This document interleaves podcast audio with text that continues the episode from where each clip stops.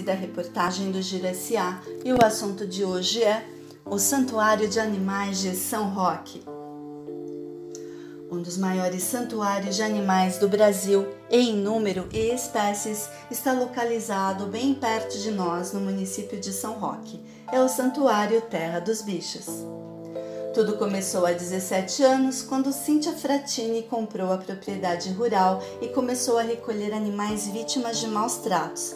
Há cerca de sete anos, entretanto, exatamente no dia vinte e cinco de agosto de dois mil e quinze, o capotamento de uma carreta carregada de porcos fêmeas, que aconteceu na praça de pedágio do Rodoanel, próxima à cidade de Barueri, fez com que o santuário ganhasse projeção em todo o país e, a partir daí, atingisse o status de organização não governamental.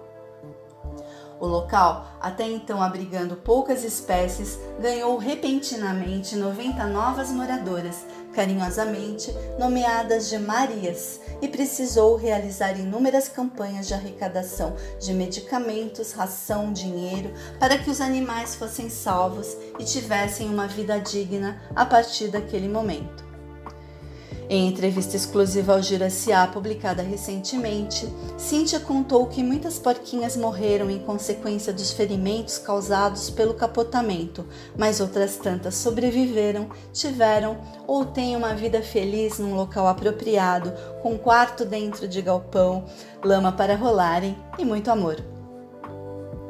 Ela conta que, abre aspas, hoje, restam vinte e dois porcos entre as Marias daquele resgate, que estimamos ter entre onze e doze anos de idade, somadas aos Zezinhos, porcos que vieram do abatedouro clandestino de Diadema depois de um mês das Marias, além de outros quarenta suínos resgatados de outras situações. Fecha aspas.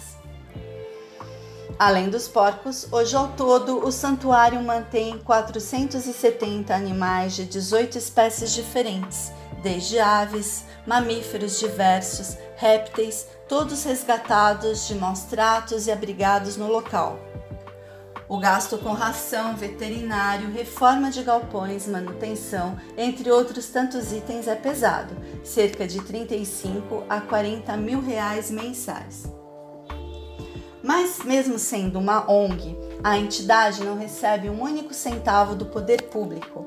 O dinheiro que necessitam vem de doações realizadas em diversas plataformas como Pix, PagSeguro, Vaquinha, PicPay, PayPal, depósitos em banco, além do apadrinhamento de animais, da venda de comidas veganas e da visita monitorada realizada uma vez ao mês, agora limitada a quinze pessoas, todas vacinadas.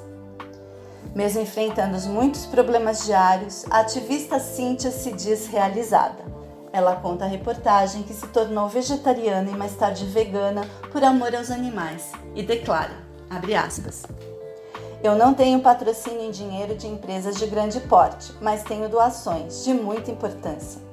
As dores são grandes, mas meu sentimento é de realização, de amor, de troca com a natureza e de um imenso aprendizado com os animais. Eu me sinto feliz de estar contribuindo de alguma maneira para dar uma vida digna a cada um deles. Minha mensagem ao leitor é: repense seu modo de vida, veja que impacto você está causando no planeta com seus hábitos, veja seu impacto no reino vegetal, mineral, animal e as consequências disso. Não dá para pedir paz ao universo, independente da religião de cada um, se não damos paz aos animais, que são nossos irmãos de jornada. Fecha aspas.